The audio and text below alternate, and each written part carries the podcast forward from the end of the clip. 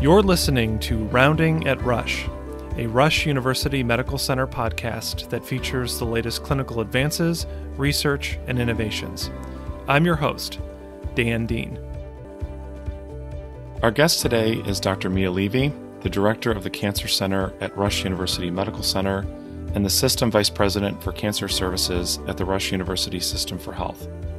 She is an associate professor of medicine in the Division of Hematology and Oncology and a practicing medical oncologist specializing in the treatment of breast cancer and precision oncology. Her research mission is to develop and disseminate learning cancer systems that deliver data and knowledge driven clinical decision support across the continuum of cancer care and research. One such system is Rush's Breast Cancer Risk Assessment Program, which is the focus of our talk today. It's a pleasure to have you on the show today, Dr. Levy. Thank you, Dan, so much. Such a pleasure to be here. To get us started, can you give us an overview of the Breast Cancer Risk Assessment Program at Rush? The Breast Cancer Risk Assessment Program was launched in March of 2020, and about a week later, the pandemic hit. So we took a little pause and relaunched the program really at full capacity in July of 2020.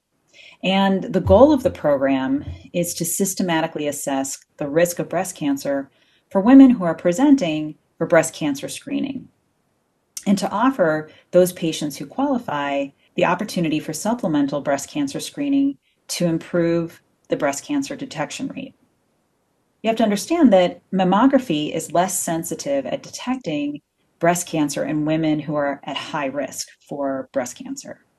And supplemental screening with either whole breast ultrasound or MRI improves our ability to detect cancer at an early curative stage, which is really the goal of breast cancer screening.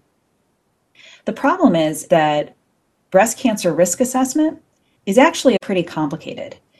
The clinical practice guidelines in breast cancer screening have recommended that we perform routine risk assessment for breast cancer risk for the past several decades, beginning at age 25. However, these risk assessment models are complicated. They require a detailed patient medical and family history, as well as some other biometric features such as body mass index and breast density. And then all of that information is imported into risk calculation tools. You can imagine, given its complexity and the challenges with implementation, these breast cancer risk assessments haven't been broadly implemented in a primary care setting. And as such, many patients are unaware of their breast cancer risk and their subsequent eligibility for supplemental breast cancer screening. So, the goal of our program is to address this gap by assessing the risk of breast cancer for every patient that's presenting for screening at the breast imaging center and offering personalized recommendations for supplemental screening where appropriate. Since July of 2020, over 15,000 patients have had their breast cancer risk assessed with this program. And during that time, we found that upwards of 50% of those patients are eligible for either supplemental screening with MRI or automated whole breast ultrasound, also called ABUS. We're also putting all of this together in a learning system concept. The idea behind this is that we want to learn from the experiences of every patient that's coming through our breast cancer screening program, not just the patients who are participating in clinical trials.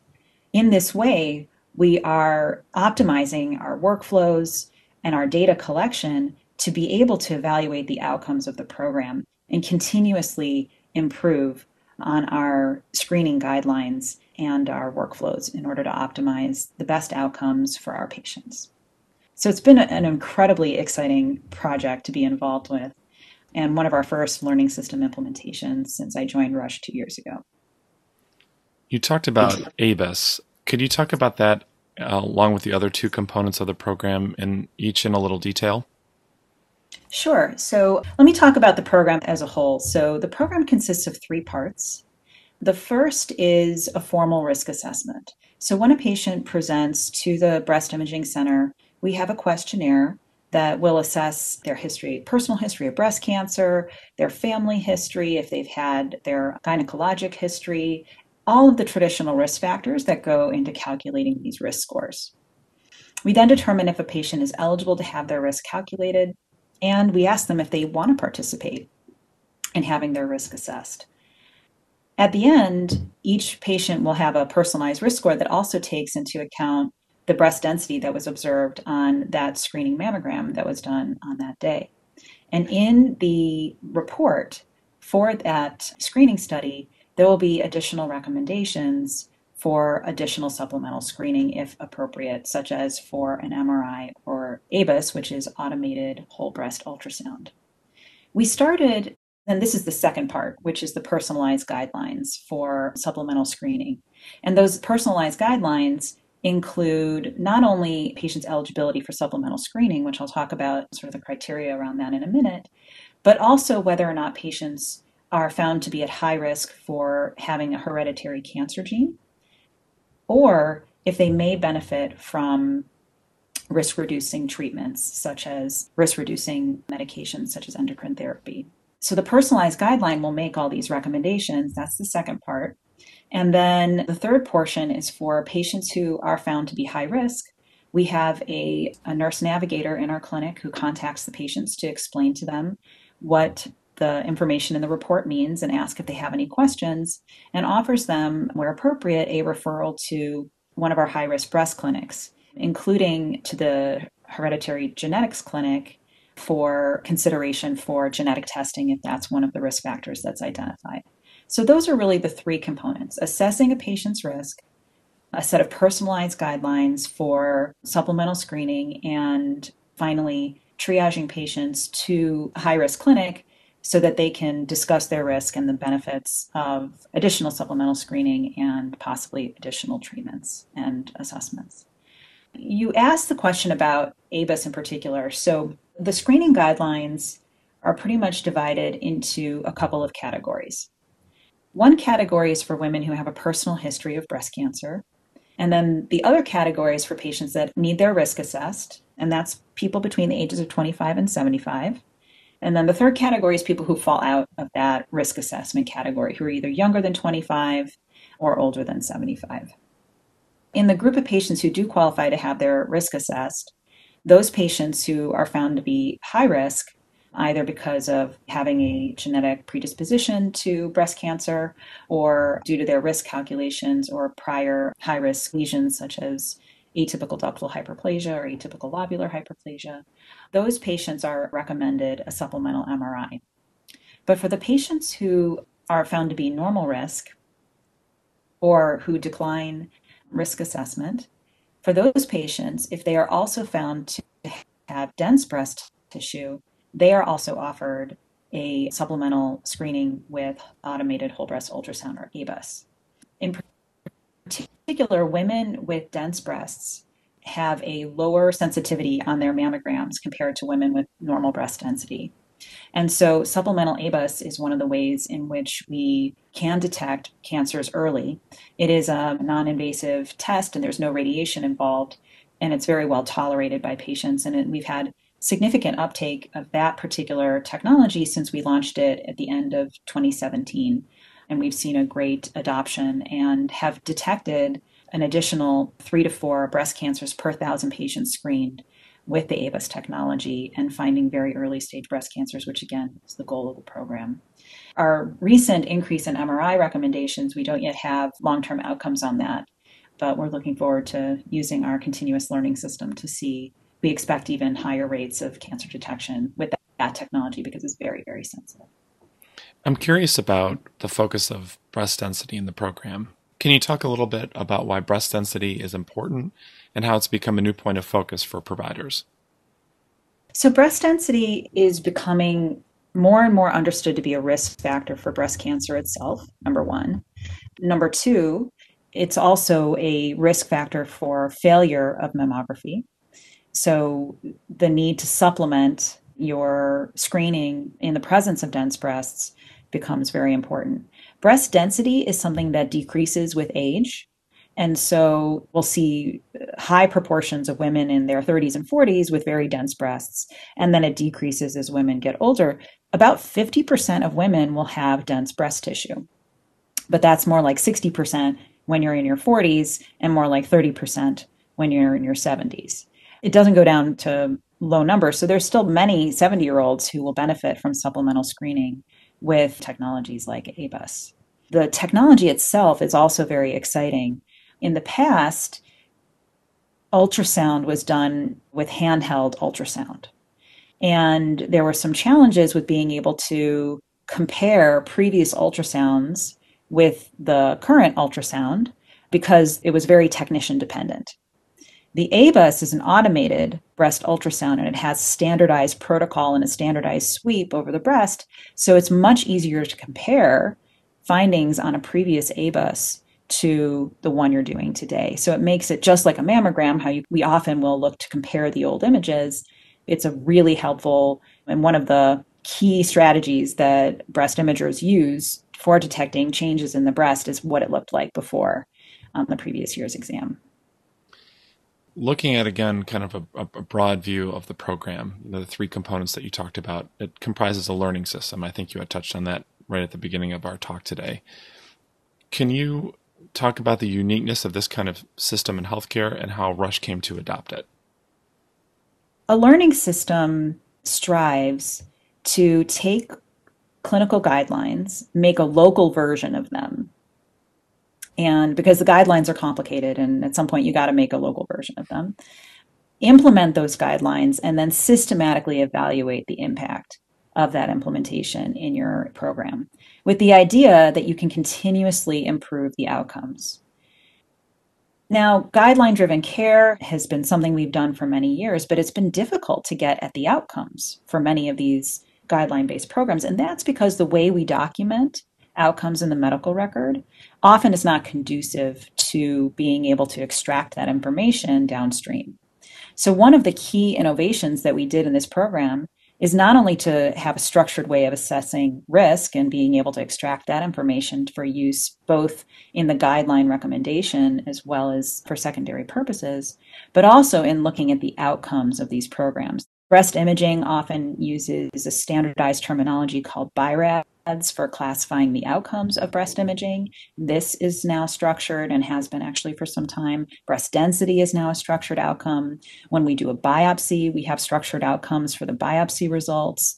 All of these are now allowing us for the first time to be able to do our quality measures in an automated way as opposed to the manual approach to quality assessment that has been done for the last several decades.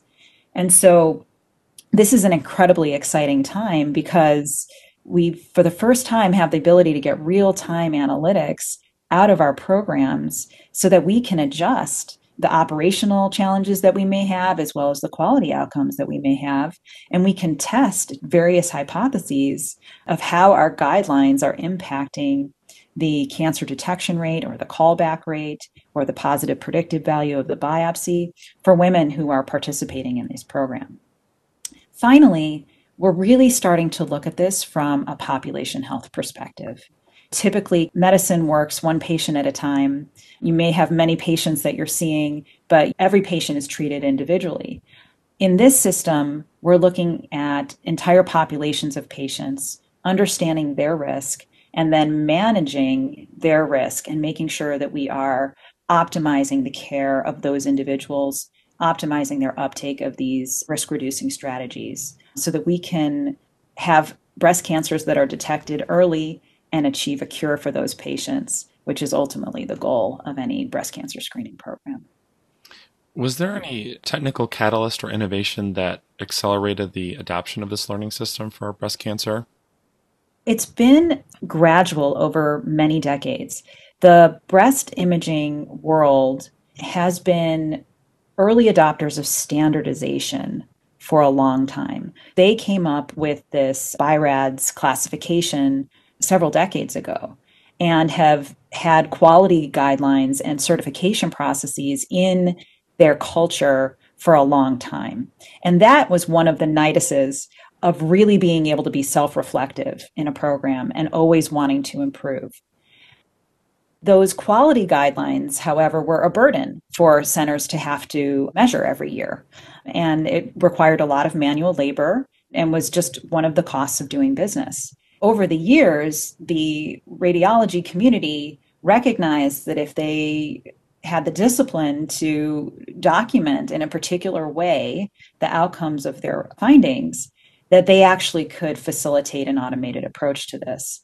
As electronic health records have improved and as tools such as vendor available risk calculators have become available, all of these things are now coalescing into a moment where a learning system is finally possible in this domain. And I think we have a lot to learn from this successful example in healthcare of how we can do this in other areas. The the advantage of breast cancer screening is 37 million women will be screened for breast cancer every year in this country. So it's a large, large population. And if we could take something like what we're doing at Rush, do it as a what we call a reference implementation where we demonstrate the ability to do this and then teach others how to do it well just imagine the power that we're going to be able to have of being able to evaluate these types of guidelines in a real world environment and see their impact and simulate their impact for a very large population. There's still so many questions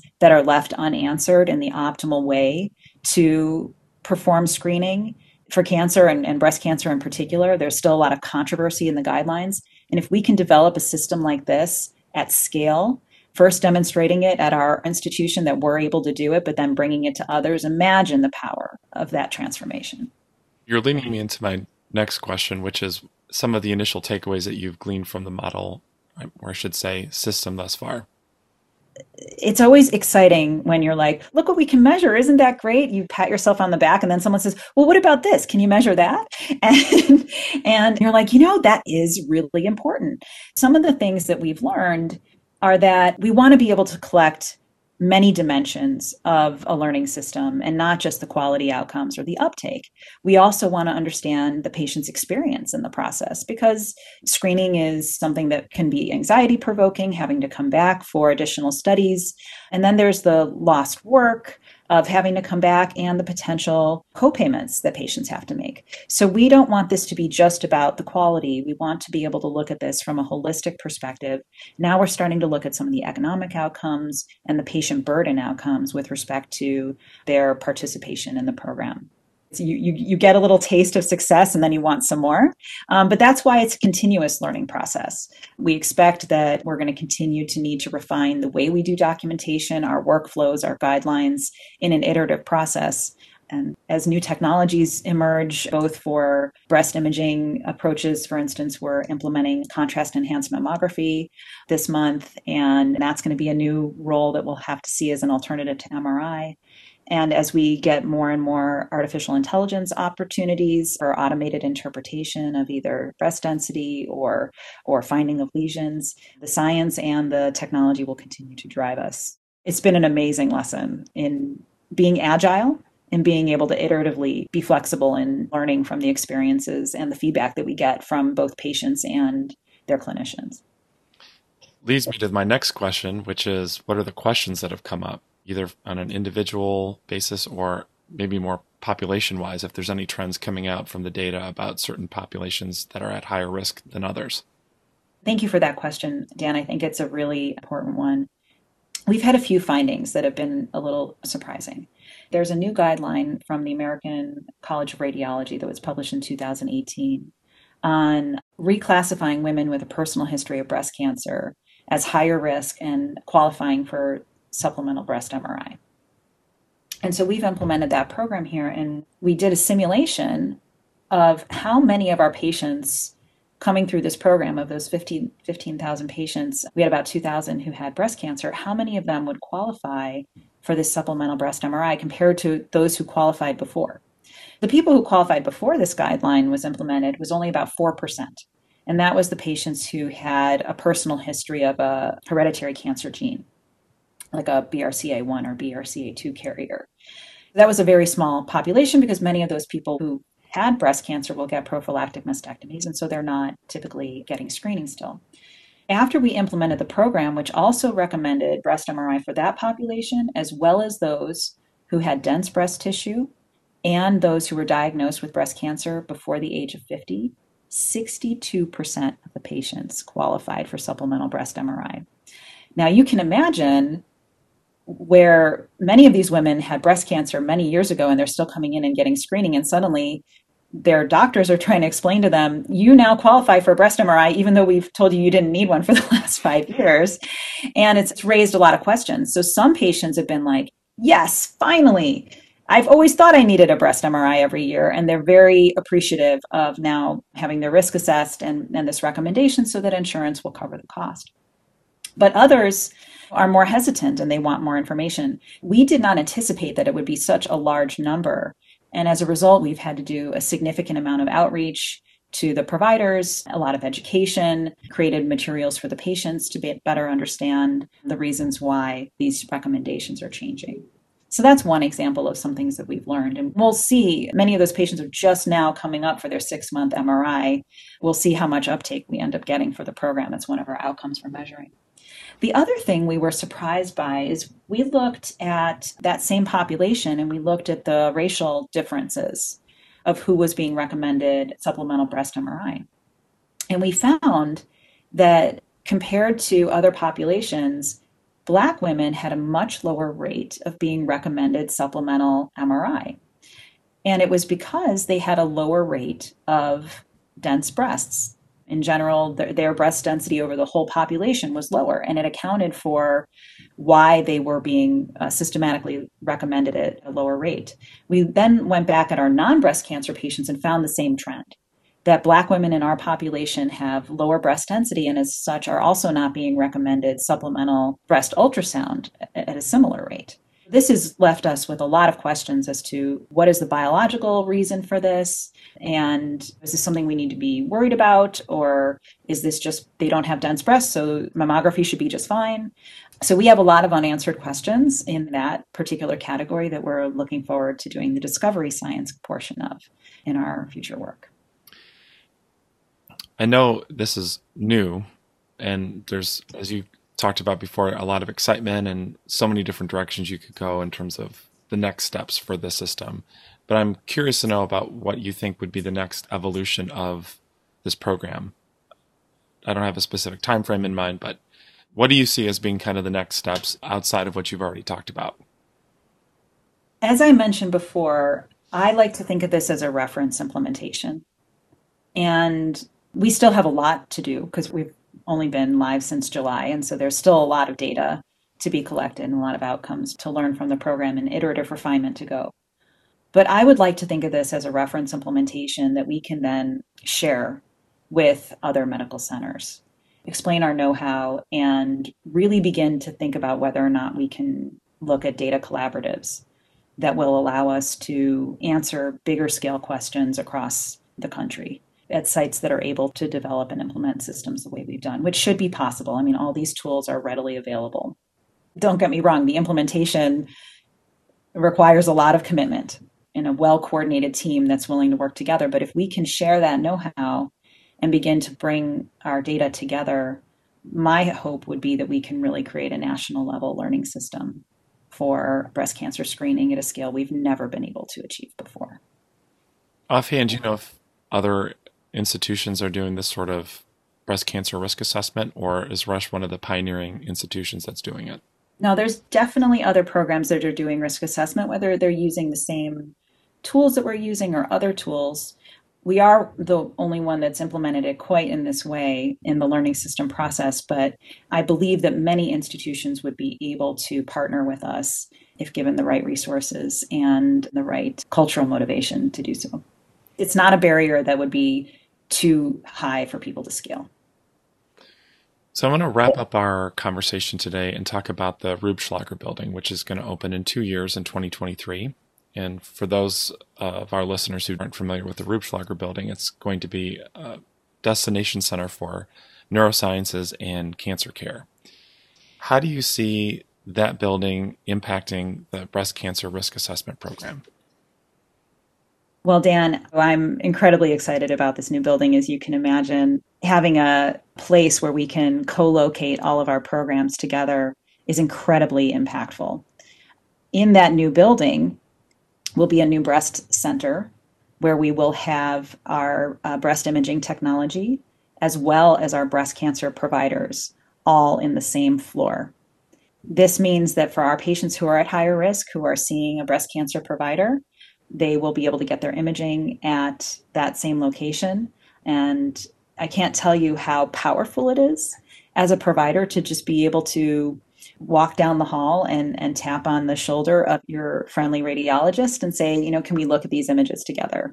It's really transformative in communication and in, in care coordination and also facilitates the science and communication. So that particular innovation of the breast center is going to be one of the key flagstone pieces of our program. Well, Dr. Levy, thank you so much for our conversation today, and I enjoyed learning about the breast cancer risk assessment program. Thank you so much. Thank you for having me, Dan.